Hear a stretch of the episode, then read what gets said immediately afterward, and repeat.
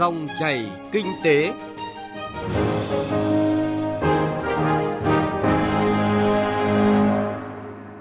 Biên tập viên Xuân Lan xin kính chào và cảm ơn quý vị và các bạn đang lắng nghe dòng chảy kinh tế. Trong 20 phút của chương trình hôm nay, thứ hai ngày 2 tháng 3 năm 2020, chúng tôi sẽ chuyển tới quý vị những nội dung chính sau.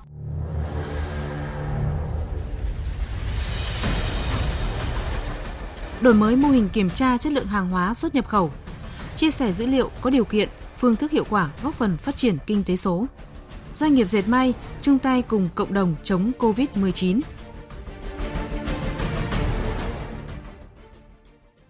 Trước tiên, chúng tôi chuyển tới quý vị những thông tin kinh tế đáng chú ý.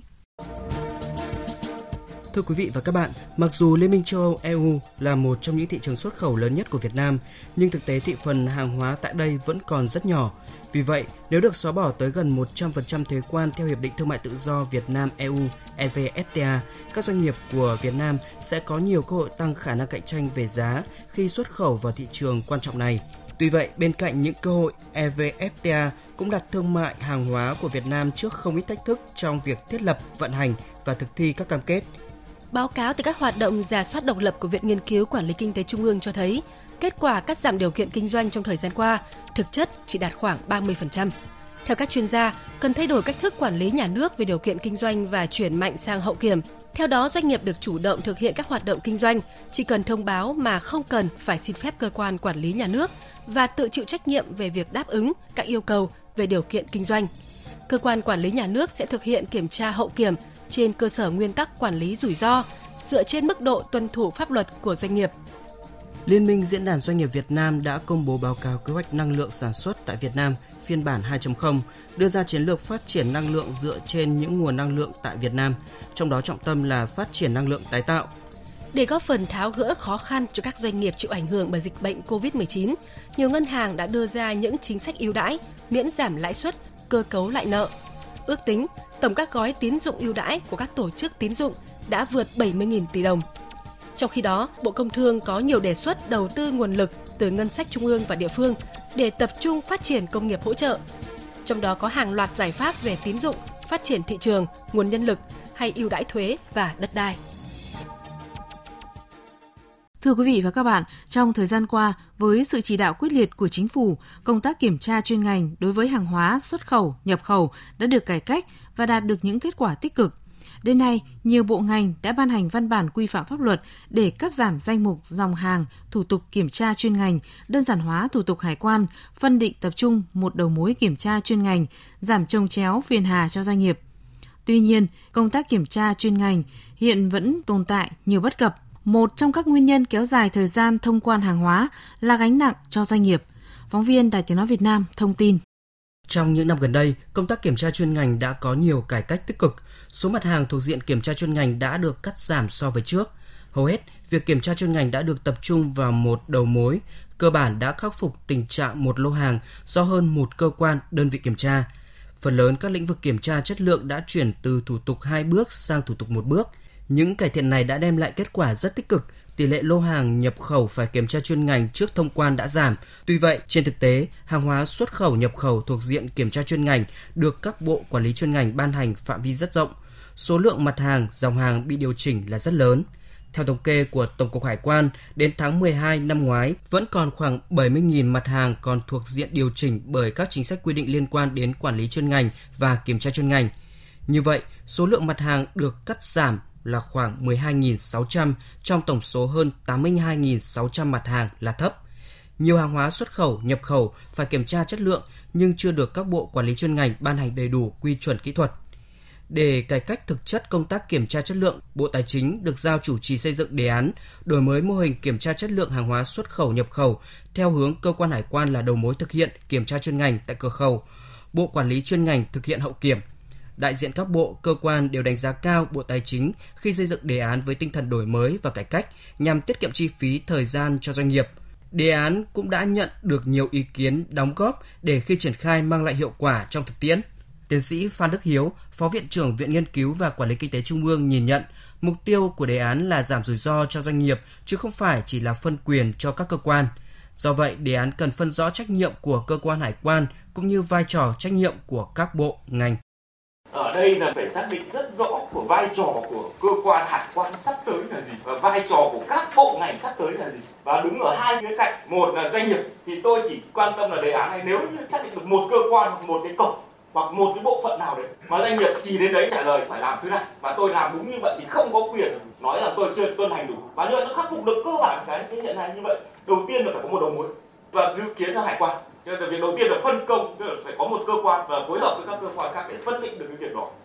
Bà Nguyễn Thị Kim Anh, vụ trưởng vụ pháp chế Bộ Nông nghiệp và Phát triển nông thôn cho rằng hiện có một lượng lớn dòng hàng thuộc diện kiểm tra chuyên ngành, nếu đưa về một đầu mối thì phải xem xét tính khả thi. Ngoài ra, cần phân định mặt hàng nào hải quan sẽ kiểm tra chất lượng, mặt hàng nào không. Do vậy, theo bà Nguyễn Thị Kim Anh, nên thí điểm ở một số lĩnh vực, một số dòng hàng trước, sau đó đánh giá lại để triển khai trên diện rộng. Khối lượng mặt hàng mà phải kiểm tra chuyên ngành liên quan đến chất lượng cũng như an toàn thực phẩm thì rất là lớn. Thế thì ở đây phải định ra là những cái nào thì là cơ quan hải quan làm được, những cái nào là Bộ Nông nghiệp và Phát triển nông thôn làm được, phải ban hành ở tầm nghị định để mà đưa ra được cái mặt hàng nào, cơ quan nào quản lý. Bộ trưởng chủ nhiệm Văn phòng Chính phủ Mai Tiến Dũng nhận định, trong thời gian qua, công tác kiểm tra chuyên ngành đối với hàng hóa xuất khẩu, nhập khẩu đã đạt được cải cách và những kết quả đáng ghi nhận. Tuy nhiên, kết quả cải cách vẫn chưa đáp ứng được mục tiêu của chính phủ, Thủ tướng Chính phủ đặt ra. Công tác kiểm tra chuyên ngành hiện vẫn còn tồn tại nhiều bất cập, là gánh nặng cho doanh nghiệp, là một trong các nguyên nhân kéo dài thời gian thông quan hàng hóa. Từ những tồn tại có thể nhận diện được, Bộ trưởng chủ nhiệm Văn phòng Chính phủ Mai Tiến Dũng cho biết, quan điểm chỉ đạo của Thủ tướng là quyết liệt cải cách, đổi mới, nâng cao hiệu quả công tác kiểm tra chuyên ngành. Theo quan điểm chỉ đạo của tướng là chúng ta cải cách thủ tục hành chính là chính ra là dư địa cho tăng trưởng. Sau đó chúng ta vẫn kiểm soát được chất lượng hàng, chúng ta vẫn kiểm soát được sức khỏe, chúng ta vẫn đảm bảo vấn đề quản lý trật tự xã hội, rồi văn hóa, vấn đề truyền thống. Tất cả chúng ta quản lý được, đặc biệt vấn đề an ninh quốc phòng. Nhưng chúng ta vẫn phải đảm bảo cho tạo điều kiện cho các doanh nghiệp, nhất là cho xuất khẩu, cho nhập khẩu. Dự thảo đề án đổi mới mô hình kiểm tra chất lượng hàng hóa xuất khẩu nhập khẩu đang được xây dựng sẽ cải cách toàn diện mô hình kiểm tra chất lượng hàng hóa xuất khẩu nhập khẩu nhằm tạo điều kiện thuận lợi cho hoạt động xuất nhập khẩu hàng hóa theo hướng đơn giản hóa thủ tục, nhanh chóng thuận tiện, giảm chi phí, nguồn lực cho doanh nghiệp và xã hội, phân định rõ trách nhiệm quản lý nhà nước về chất lượng hàng hóa của các bộ ngành cũng như trách nhiệm kiểm tra của cơ quan tổ chức thực hiện trên cơ sở áp dụng nguyên tắc quản lý rủi ro phù hợp thông lệ quốc tế,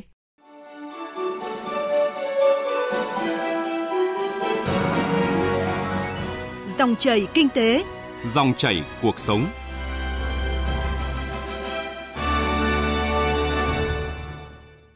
Thưa quý vị và các bạn, ngoài hạ tầng dịch vụ cùng hệ thống chính sách chuyển đổi số, tài nguyên số được xác định là trụ cột góp phần định hướng và đồng hành đưa Việt Nam tiến gần hơn tới nền kinh tế số. Thế nhưng thực tế, kho dữ liệu khổng lồ này chưa được khai thác sử dụng một cách phù hợp từ chia sẻ của các chuyên gia tham dự tọa đàm tháo gỡ rào cản, thúc đẩy nền kinh tế số do Cổng Thông tin Chính phủ tổ chức mới đây, phóng viên Thu Trang phân tích câu chuyện thực tiễn, lãng phí nguồn tài nguyên số và giải pháp khắc phục. Mời quý vị và các bạn cùng nghe trong phần tiếp theo của chương trình hôm nay. Cách đây chưa lâu, câu chuyện về nhà khoa học trẻ Nguyễn Đình Nam với phát minh hệ thống camera thông minh Softvision được giới chuyên gia nhận định là sáng tạo, sớm tiếp cận công nghệ hiện đại 4.0 dựa trên trí thông minh nhân tạo – Softvision sau đó có mặt trên thị trường Việt Nam và CEO Nguyễn Đình Nam tạo dựng được thương hiệu trong làng công nghệ. Anh trở thành nhân viên cốt cán của các doanh nghiệp lớn như Tập đoàn Bưu chính Viễn thông Việt Nam và sau đó là Tập đoàn Công nghệ Thông tin FPT với nguồn vốn đầu tư lớn nhằm tiếp tục phát huy sức sáng tạo của những người trẻ trong lĩnh vực này. Thế nhưng một thông tin được tiết lộ từ chính người sáng lập Softvision đã trở thành tâm điểm trong giới chuyên môn, đặc biệt là các nhà quản lý. Trong cái cuộc cách mạng 4.0 tức là những cái công nghệ mới, công nghệ cao tức là công nghệ mới chưa phổ biến thì cái, cái nhân lực để tiếp cận các công nghệ cao rất là thiếu. Sau đó thì đến vấn đề vốn. Thế còn những cái vấn đề khác thì thậm chí là lại rất thuận lợi. Ví dụ như cái vấn đề luật riêng tư ở Việt Nam thì lại rất là lỏng khiến cho những cái công nghệ AI đôi khi là nó cần à, thu thập dữ liệu ảnh về khuôn mặt hay là các thứ khác chẳng hạn thì về vấn đề pháp lý ở châu Âu thì lại khó khăn nếu như mà động những dữ liệu có tính riêng tư nhưng ở Việt Nam thì coi như là không có cái quy định gì cả thì đấy cũng là một cái thuận lợi nhỏ. Luận điểm này cho thấy điều khó khăn nhất đối với các doanh nhân doanh nghiệp đổi mới sáng tạo trên nền tảng công nghệ, cụ thể hơn là dựa trên trí thông minh nhân tạo, chính là vốn, nhân lực và công nghệ. Còn môi trường pháp lý thì đang vô cùng thuận lợi, không rào cản. Thẳng thắn nhìn nhận thì điều này cho thấy dù Việt Nam tiếp cận công cuộc số hóa mọi hoạt động của nền kinh tế chậm hơn các quốc gia khác, nhưng việc để cho các cá nhân doanh nghiệp dễ dàng tìm kiếm và công khai sử dụng các dữ liệu cá nhân của người dân vào các mục đích khác là kẽ hở, là bất cập cần được xem xét quản lý phù hợp. Thế nhưng dữ liệu cá nhân chỉ là một thành tố trong kho dữ liệu số quốc gia và việc siết chặt quản lý kho dữ liệu này không phải là giải pháp hữu hiệu trong bối cảnh toàn cầu hướng tới nền kinh tế số. Doanh nhân Nguyễn Thế Trung, Chủ tịch Hội đồng Quản trị Tổng Giám đốc Tập đoàn Công nghệ DTT nêu dẫn chứng khẳng định quan điểm này. Tôi lấy ví dụ trong chuyển đổi số thì dữ liệu là rất là quan trọng. Chính phủ có một lượng dữ liệu khổng lồ trong cái hệ thống quản lý đến chúng ta biết đến từng học sinh đang học ở lớp nào, chúng ta biết người dân đang giao dịch và đang cần có nhu cầu nào, thậm chí bây giờ chúng ta có rất nhiều thông tin về giao thông, người dân đi lại thế nào, rồi ăn uống vân vân. Dữ liệu này nếu mà không dùng làm gì cả thì nó cũng vứt đi thôi. Thế nhưng mà nếu mà doanh nghiệp được tiếp cận những cái dữ liệu này để khai thác ờ, và đưa vào những công nghệ như là trí tuệ nhân tạo ờ, đưa ra dịch vụ cho người dân thì đấy là một cơ hội kiến tạo ờ, những cái mô hình kinh doanh mới. Như vậy, không chỉ về mặt lý thuyết mà trong thực tế rất nhiều doanh nghiệp doanh nhân đã nhận định tương lai của nền kinh tế số với một trong những trụ cột hướng tới nền kinh tế số là nguồn dữ liệu lớn. Tuy nhiên phải bắt đầu từ đâu và bắt đầu như thế nào để tiếp cận được và triển khai hiệu quả, bền vững thì không chỉ phụ thuộc vào độ nhạy bén của từng doanh nhân và quy mô, lĩnh vực hoạt động của từng doanh nghiệp, mà cần cả những nghiên cứu, định hướng hết sức cụ thể, rõ ràng từ cơ quan chức năng. Đó là việc cần cụ thể hóa chủ trương chính sách để vừa có thể đảm bảo an toàn dữ liệu cá nhân, vừa có thể tạo điều kiện cho đổi mới sáng tạo dựa trên công nghệ. Ông Nguyễn Hồng Thắng, Phó Cục trưởng Cục Tin học hóa Bộ Thông tin và Truyền thông khẳng định. Về mặt à, hạ tầng công nghệ để chia sẻ dữ liệu, thời điểm này là công nghệ chúng ta không phải lo công nghệ cũng quá chín mùi và thừa công nghệ để trao đổi dữ liệu, sàng lọc dữ liệu và tinh lọc dữ liệu. Quan trọng là chúng ta có một kiến trúc sư về dữ liệu của một cơ quan đơn vị có cái nhìn tổng thể à, về cái giá trị của dữ liệu không chỉ cơ quan tổ chức mình mà giá trị chung và hướng tới người dùng, hướng tới dịch vụ lưu ý để quản trị dữ liệu được cho nó tốt. Và với khối lượng lớn như thế thì làm sao chúng ta phải tạo ra dữ liệu thành biến thành thông tin giá trị, có thể thành tri thức và khi sử dụng dữ liệu thì à, hạ tầng công nghệ chúng ta cần quan tâm đến tổ chức dữ liệu như thế nào quản trị dữ liệu khai thác dữ liệu như thế nào để có giá trị an toàn và hiệu quả cần sớm xây dựng khung pháp lý phù hợp về quản lý tài nguyên số để thúc đẩy việc kết nối và chia sẻ dữ liệu số giữa các cơ quan nhà nước, đồng thời tiến tới cung cấp dữ liệu mở cho xã hội là yêu cầu từ thực tiễn, cũng đã đang là vấn đề được chính phủ, Thủ tướng Chính phủ đặc biệt quan tâm chỉ đạo. Sự ra đời của các nghị quyết 52, nghị quyết 01 hay chỉ thị 16 với những nội dung cụ thể hoặc liên quan đến chuyển đổi số là ví dụ. Nhưng những quan điểm vừa rồi từ các doanh nhân và các chuyên gia cho thấy cần tiếp tục hoàn thiện khung pháp lý và cả những văn bản hướng dẫn chỉ đạo liên quan đến nội dung này. Chỉ có như vậy, việc chuyển đổi số mới góp phần nâng cao năng lực cạnh tranh cho từng doanh nghiệp, góp phần đảm bảo an toàn cho cộng đồng, chính là góp phần phát triển kinh tế xã hội và hướng tới nền kinh tế số Việt Nam. Quý vị thính giả vừa nghe phân tích lãng phí nguồn tài nguyên số và giải pháp khắc phục Tiếp theo dòng chảy kinh tế hôm nay là thời gian của cà phê doanh nhân. Cà phê doanh nhân.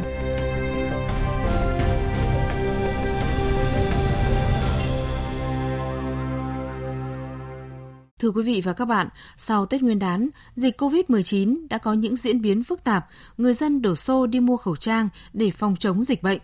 Trước diễn biến như vậy, tại một số địa phương đã có rất nhiều tổ chức, doanh nghiệp, thậm chí là cá nhân phát khẩu trang miễn phí cho người dân. Với mong muốn chung tay cùng cộng đồng phòng tránh lây nhiễm dịch bệnh, Tổng công ty May 10 đã tổ chức phát miễn phí 50.000 khẩu trang cho người dân trong 10 ngày liên tục. Sau đây là cuộc trao đổi của biên tập viên Bá Toàn và ông Thân Đức Việt, Tổng Giám đốc Tổng Công ty May 10 với chủ đề Doanh nghiệp dệt may chung tay cùng cộng đồng chống COVID-19. Mời quý vị và các bạn cùng nghe. Thưa ông Tô Đức Việt, hiện nay thì cả xã hội đang chung tay phòng chống lại dịch COVID-19 là một trong những doanh nghiệp triển khai chương trình tặng khẩu trang cho người dân. Ông có thể chia sẻ cảm xúc của mình khi những chiếc khẩu trang do Tổng công ty May 10 sản xuất được phát miễn phí đến người dân ạ? Cái việc mà chúng tôi ờ, ờ, phát cái khẩu trang thì ờ, được người dân đón nhận rất là vui vẻ vì thứ nhất là người ta không phải đi mua khẩu trang, không phải xếp hàng đi mua khẩu trang cái thứ hai nữa là người ta lại được phát miễn phí. Đây là một cái việc làm mà rất là có ý nghĩa. Và việc này thì chúng tôi cũng giao cho công đoàn và đoàn thanh niên của tổng công ty à, là những người trực tiếp mà phát khẩu trang miễn phí cho người à, dân. Thì à, bản thân đoàn viên thanh niên và đoàn viên công đoàn khi làm việc này thì không chỉ là người nhận được cái khẩu trang miễn phí họ vui, mà những cái người làm cái việc này cũng cảm thấy rất là vui trong cái quá trình mà họ uh, gửi tận tay uh, để chung tay với cộng đồng để phòng chống cái dịch này. Được biết ngoài những công nhân làm thêm giờ thì tổng công ty còn huy động thêm cả các bạn sinh viên trường cao đẳng nghề Long Biên làm hết công suất để kịp đủ số lượng trong đợt phát tặng này. Vậy cán bộ công nhân viên cũng như các bạn sinh viên đã hưởng ứng ra sao thưa ông? À, đây là một cái chương trình chung tay với cộng đồng để phòng chống dịch và hiểu theo nghĩa nào đấy cũng giống như một cái chương trình thiện nguyện của tổng công ty may 10 chúng tôi. Ờ, chính vì vậy cho nên là từ cán bộ công nhân viên trở xuống uh, cho đến uh, những cái người phát khẩu trang trực tiếp và những người may khẩu trang trực tiếp thì mặc dù uh, có thể là họ may miễn phí, có thể họ may được một phần kinh phí rất là nhỏ đủ cái tiền lương nhưng tất cả mọi người đều rất là vui vẻ uh, vì đây là một cái chương trình mà đánh giá chung thì mọi người đều rất là phấn khởi Dạ. và cũng cảm thấy là đầu tiên là mình có trách nhiệm, sau đấy mình cũng tự hào ờ, là được góp một phần nào đó để sản xuất và cấp phát cũng như là cung cấp cái mặt hàng khẩu trang ra thị trường đầu tiên là miễn phí 50.000 chiếc, sau đó là có thể với một cái mức giá là đúng cái giá thành sản xuất ra ờ, để cho giảm thiểu cái khan hiếm và trục lợi, đầu cơ của những cái kẻ xấu lợi dụng cái bệnh dịch. Dạ vâng, bên cạnh những hình ảnh đẹp thì một số nơi lại tìm cách nâng giá khẩu trang. Đã có những cửa hàng bán khẩu trang với giá tăng gấp nhiều lần bình thường. Bất chấp giá cao thì nhiều người vẫn phải chấp nhận mua cho mình và gia đình. Ông có ý kiến gì trước văn hóa ứng xử như vậy? Chúng tôi thì chúng tôi đánh giá là cái việc mà kinh doanh thì nhiều khi cái quyết định để nắm bắt cơ hội để tăng được cái lợi nhuận hoặc doanh thu à, là cái việc bình thường nhưng ờ, xét về góc độ của tổng công ty may 10 chúng tôi thì chỉ có những cái cơ hội tận dụng những cái cơ hội ví dụ như liên quan đến ngành may của chúng tôi à, là những cái cơ hội tích cực thì chúng ta nên làm. Ví dụ như có thể là Việt Nam tổ chức đại hội thể thao hay là tổ chức ờ, một cái đại hội nào đó mà mang tính là rất là tích cực thì nên tận dụng cái đó để mình đưa cái sản phẩm của mình ra. À, để mình à, cung cấp kịp thời để mình có thể kiếm lời và doanh thu trong cái thời gian đó. Nhưng riêng đối với những trường hợp mà chúng tôi đang đánh giá là có dấu hiệu tiêu cực và đặc biệt là những cái việc mà đại dịch về dịch bệnh hay là về thiên tai thì không nên làm những cái việc mà nó không có đạo đức trong kinh doanh. Đúng ra ấy, là chúng ta cũng phải chung tay để chia sẻ đối với người dân đối với đồng bào của mình. Trong cái phần kinh phí của chúng ta chứ đừng lợi dụng cái việc này để mà lại tạo ra một cái sự khan hiếm gom hàng tăng giá kiếm lời Vâng, thưa ông Thân Đức Việt, hành động của Tổng công ty May 10 nói riêng hay là cộng đồng doanh nghiệp, tổ chức, thậm chí là cá nhân cũng đã góp phần cùng cộng đồng phòng chống dịch. À, việc chúng ta cùng chung tay đẩy lùi dịch COVID-19 dường như đã tạo được niềm tin cho nhiều người ạ. Ông có thể chia sẻ suy nghĩ của mình ạ. Tôi cho rằng thì hiện nay thì thế giới cũng diễn biến với rất nhiều những khó khăn và những cái bất thường. Không chỉ dịch bệnh mà có thể là về cả thời tiết, thiên tai, dịch họa. Chính vì vậy cho nên là tôi cho rằng là với một cái cách phản ứng rất là nhanh và quyết liệt cũng như là trên tinh thần tương trợ giúp đỡ lẫn nhau và bảo vệ người dân lẫn nhau của chính phủ và các cơ quan ban ngành đều đồng tâm hiệp lực như thế này thì việc đầu tiên thì tôi cũng cho rằng là ở từng vị trí người dân chúng ta cũng không nên quá hoang mang quá lo lắng mà chúng ta phải biết bình tĩnh để chúng ta lựa chọn thu nhận những cái thông tin chính thống từ chính phủ từ bộ y tế để mà chúng ta biết cách xử lý tình huống và dịch bệnh với một cái ý thức và chung tay chia sẻ như vậy. Và với những cái biện pháp quyết liệt như vậy thì uh, dịch bệnh thì đương nhiên là chúng ta không chủ quan nhưng tôi cho rằng cũng không nên quá hoang mang lo lắng. Và với những cái cách làm như vậy và nếu mà có nhiều doanh nghiệp mà mà có thể là học hỏi nhau chia sẻ lẫn nhau về việc chung tay sử dụng ừ, những cái biện pháp để phòng chống dịch bệnh như hiện nay cùng với các cơ quan ban ngành của nhà nước thì tôi cho rằng là ừ, cái việc mà chúng ta uh, xử lý được và phòng chống được cái dịch bệnh này là chắc chắn chúng ta sẽ thành công. Vâng, xin trân trọng cảm ơn ông. Quý vị và các bạn vừa nghe cuộc trò chuyện của phóng viên Đài Tiếng Nói Việt Nam với ông Thân Đức Việt, Tổng Giám đốc Tổng Công ty May 10 với chủ đề Doanh nghiệp dệt may chung tay cùng cộng đồng chống COVID-19. Tới đây, thời lượng của dòng chảy kinh tế cũng đã hết. Chương trình do biên tập viên Bá Toàn và nhóm phóng viên kinh tế thực hiện. Cảm ơn quý vị đã quan tâm theo dõi. Biên tập viên Xuân Lan xin chào và hẹn gặp lại quý vị thính giả.